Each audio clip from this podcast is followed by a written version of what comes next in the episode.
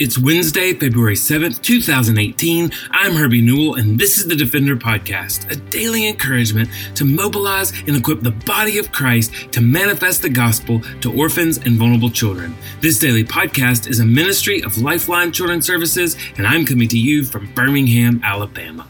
Well, recently it was my privilege to sit down with the team at Stand for Life, uh, specifically Executive Director Hannah Sultemeier and Communication Director Lindsey Washington. Stand for Life Life an organization based out of Dallas, Texas, committed to using social media and storytelling to encourage believers in our nation to stand for life.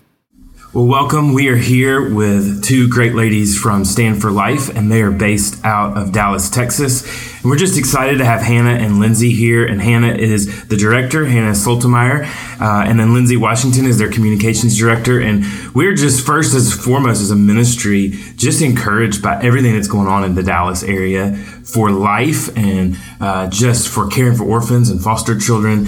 And you guys are, are playing a big role in, in just really fostering that community of life out in Dallas. And so, Hannah, just talk a little bit about what Stand for Life does and, and how you've seen the ministry shape what's going on in, in the Dallas area. Hmm.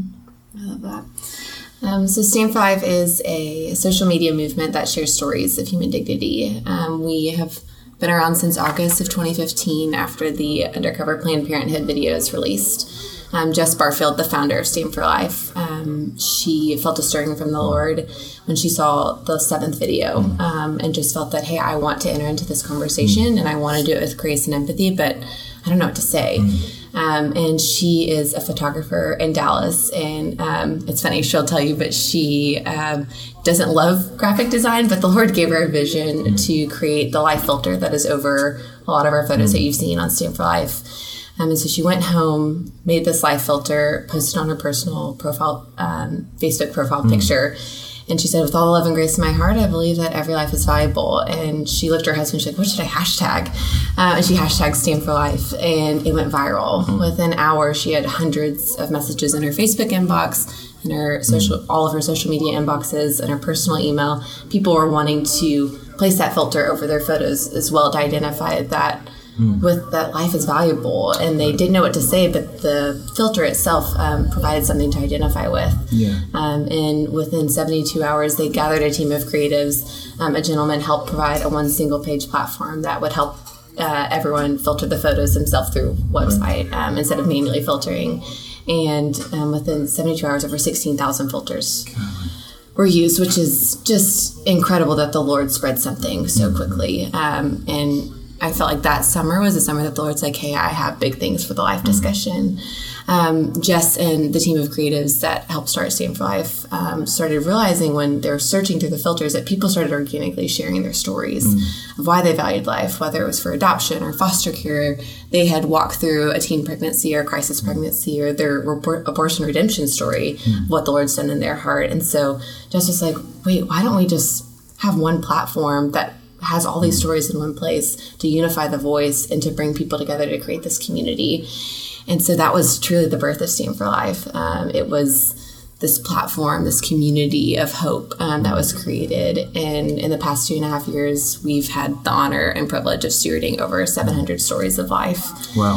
Um, which is such a humbling thing to say, um, but people that are sharing from so many different walks men and women teen moms um, families mm. um, itself just sharing why they believe life is valuable and we share everything from the first person perspective because we think that the lord has given each of us a unique story and when you um, get to express that mm. it allows people to empathize and have compassion um, in a way that um, sometimes facts are hard to get through but um, i think it's cool because mm. the lord wrote his word as a hmm. story yeah um, to seep into our hearts. And so it's been really cool to watch the Lord work through stories in a way that um, is seeping into people's hearts, mm-hmm. has fostered this community where we have over 30,000 people that we get to engage with on Instagram and over mm-hmm. 40,000 on Facebook. And we get to watch these people encourage each other and come together to unify the voice that every life was made in the image of God. Um, and so since then, we um, are growing and continuing to share um, stories of life and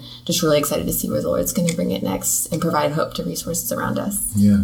Well, I think what's encouraging about that is, you know, really and both of you ladies are, are young and you know the millennial generation they're saying is the most pro-life generation uh, alive right now because you've seen 4D ultrasounds mm-hmm. and science. They say science is catching up with where God has been the entire time. Yes, yeah. And you know the thing that I know a lot of millennials get a bad rap for is their electronic habits or the social media.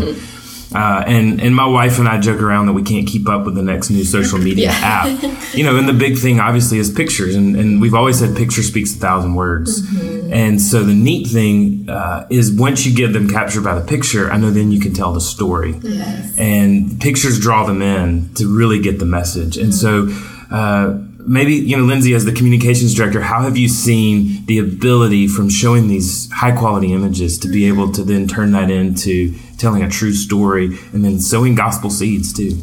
Right. We um, we've agreed with that. We've seen millennials come along and seek answers to questions that have been asked and i um, we've seen them go to social media to find truth and find their facts. And so i think that question's kind of twofold and goes back to hannah saying that we tell stories from a first person perspective um, because as a social media movement, we've got to be sure that what we're sharing is truthful mm-hmm. and pointing people back to the gospel because a lot of what's on social media is not rooted in truth and people are grabbing it, running with it, forming their beliefs and opinions on it. And so through storytelling, we've seen kind of like you were saying, the images just draw people in in a very mm-hmm. compelling way. And I think the thing that has been most clear to us is that all of a sudden, people being willing to tell their stories has put faces behind the numbers mm-hmm. of social justice social justice movements mm-hmm. before us. I think millennials have seen big numbers mm-hmm. and um, a lot of opinions and a lot to say, and they've been seeking an answer for mm-hmm. who are the people behind these numbers and mm-hmm. what is their life about and what is me standing up for what I believe in actually going to do. Mm-hmm. And so it's physically saying this person in front of you is who you're impacting. Mm-hmm. Form your beliefs based in truth and go do something about it. Mm-hmm. Well, Hannah, I'm sure y'all gotten a lot of feedback uh, from women, even mm-hmm. who have who who have experienced abortion. It's part of their testimony. Mm-hmm. Uh, how have you seen just a simple act like Stand for Life also be a redemptive act for some of these women? Hmm. Oh, wow.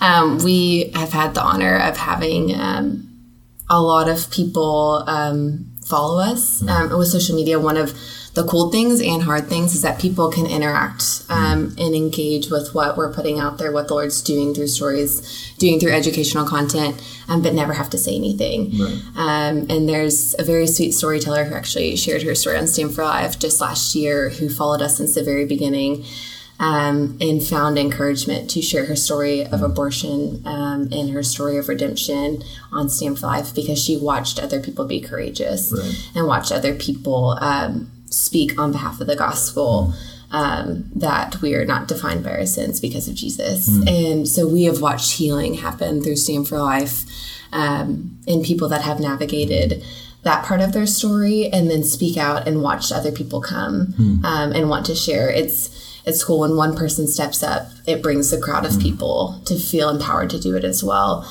And we've just watched stories show hope in a way that only the Lord can provide. Right. Um, and watching people be vulnerable and um, just use their voice mm. to bring people back to Genesis 127 that every life was created in the image of God through their personal narrative um, has been extremely powerful. Um, it's really personal for me, but there is a dear friend in the Stand for Life community that um, actually found herself in a crisis pregnancy this last fall. Mm. Um, and she reached out to us in November and um, she was just like, hey, I'm just going to be really honest and straight to the point. Um, found myself in a crisis in August. Um, I've known the Lord my whole life, mm. I've been walking with the Lord my whole life. I would say I'm pro life my whole life. Mm. I know that God um, opens and closes wombs. I know that He's the creator of life. I know that He's the giver of life. Um, and when I went to go confront my boyfriend um, that I was pregnant, I was shocked. Um, he was also a believer, but he responded with abortion mm. multiple mm. times. And she said it really wrecked me. And she said that was the first time that just the pro life conversation became super real. Mm. And I had to accept this reality wait, if I choose life, I'm going to be a single mom. Mm. Um, and she said that during this time of processing, once she realized that he w- wasn't in agreement with her, um, that it, w- was a really dark season. But she said that the Lord sweetly used um, a teen mom series that Stand for Life was sharing um, to sweetly speak to her, hey, if these teen moms can do it, so can you. And so we've watched redemption work through people's story, and um, this girl's sweet son is going to be here in April of this year. Um, and so it's just we we can take no credit for it because we've just been called to be faithful um, and watch the Lord do big work through people's courage and um, their submission to Him. Amen. Well, I love the way that you are challenging and, and channeling this tool. Um, you know, everything that the Lord gives us can either be used for good or, or we can misuse it. And it's great to see you using this tool that others have misused. Uh, but to use it to get the message out. And I think maybe, Lindsey, just talk a little bit because as the communications director, I know one of the biggest things is we want people to get engaged, um, but they've got to have entry ramps. You know, a lot of times people aren't going to go from zero to 60. Uh, where okay, I'll go wrap around my, my life around a teen mom, or I'm going to go mentor a young family. They've got to kind of get engaged. So how how does the the communication using social media really? How have you seen that spur people on to do more than just share a hashtag? Yeah, we have seen a lot of people for the first time ever in their lives realize that they have a story to tell that's worth telling um, and that they have value and that whatever they've walked through, the Lord is part of their story and mm. the Lord wrote their story and the Lord's continually writing their story. And so one of the things we've seen is the realization of, oh, I have a story draws them to hmm. communicate with us, which open has opened the door for conversation.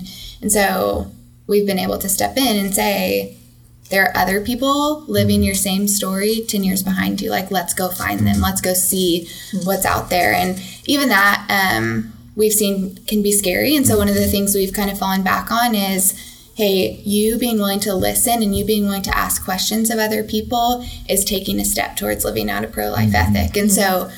sit down with a friend, ask them, what's one thing you don't want people to know about you? Mm-hmm. What motivates you to get up in the morning? Ask them questions that finds out who they are and why they exist and start to tell them that they're valuable because you're interested to listen mm-hmm. and you think they have a story and you want to hear it. And so I think sometimes in this conversation, we believe, oh, I have to get up, like you said, and I have to mm-hmm. wrap everything I have around a teen mom, or I have to mm-hmm. go serve in a clinic, or I have to adopt, or whatever it may be. And I think the reality in that is the Lord calls us each to very specific things.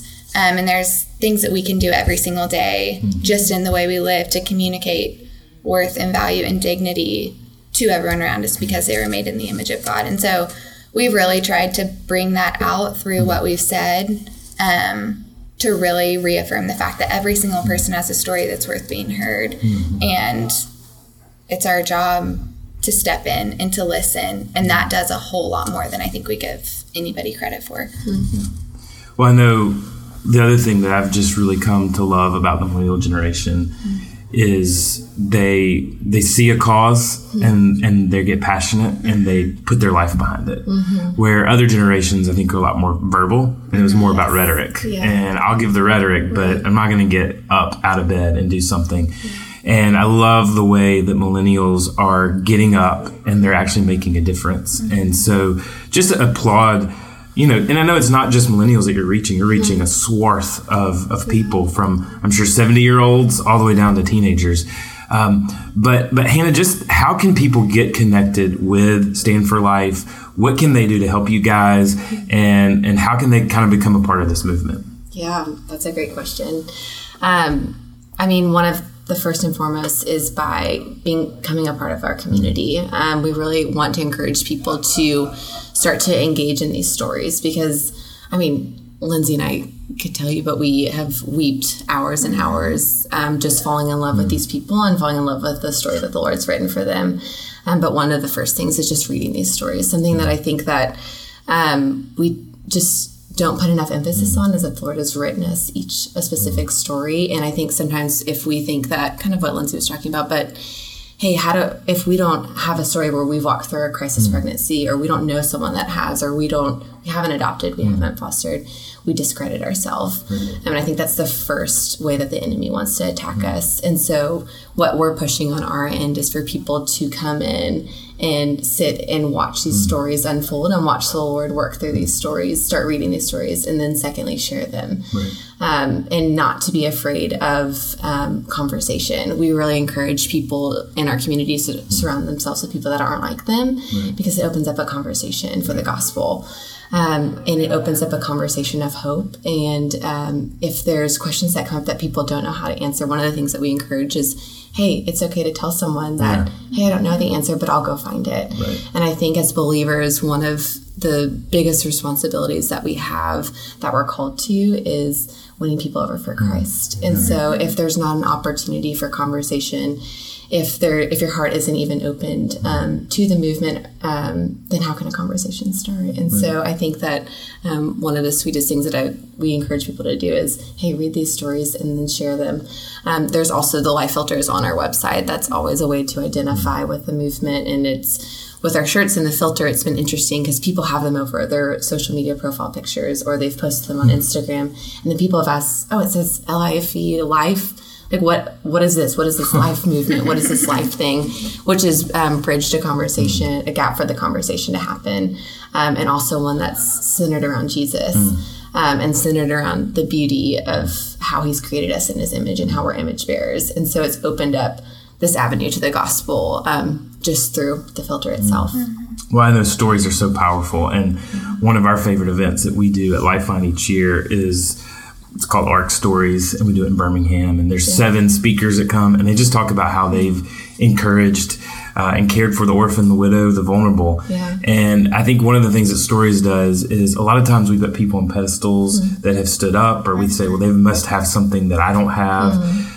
um, and and this just is, is a way to see these are real people, real courageous people, real people with same struggles. Mm-hmm. And I think uh, we just know that the, uh, the, power in us is not because there's something special in us, but because the gospel is living within. Right, so, right, um, yeah. just as we close, Hannah, give the website and how to get engaged yeah. on social media. Yeah, absolutely. So the website is standforlife.org, all spelled out, okay. um, not the number four. Um, there's lots of different websites out there, and it gets confusing. And then our social social media handle on Instagram and Facebook is Stand for Life Movement. Okay. So at Stand for Life Movement. And then we have a Twitter. It's Tweets by SFL. um, but those would be our three main places to go. And on the website, we have our Vimeo and our YouTube connected at the bottom of the page. Well, we thank you, ladies, and uh, just encourage everyone to be praying for the Stand for Life movement and the way we see these stories being shared, and that these stories ultimately, like Hannah said, will be used for gospel proclamation uh, because ultimately we serve a Savior who came to give us life and life more abundantly, and, and true life is found in Christ Jesus. Okay. Thanks for listening to the Defender podcast. For more information or to connect with me, please visit herbienewell.com. To partner with Lifeline, visit lifelinechild.org. Follow us on Twitter, Instagram, or Facebook by searching for Lifeline Child. You can email us directly at info at lifelinechild.org. Beloved, will you allow God to use the gospel through you to impact the life of a child? Please contact us because we are here to defend the fatherless. We'll see you again next week for the Defender podcast.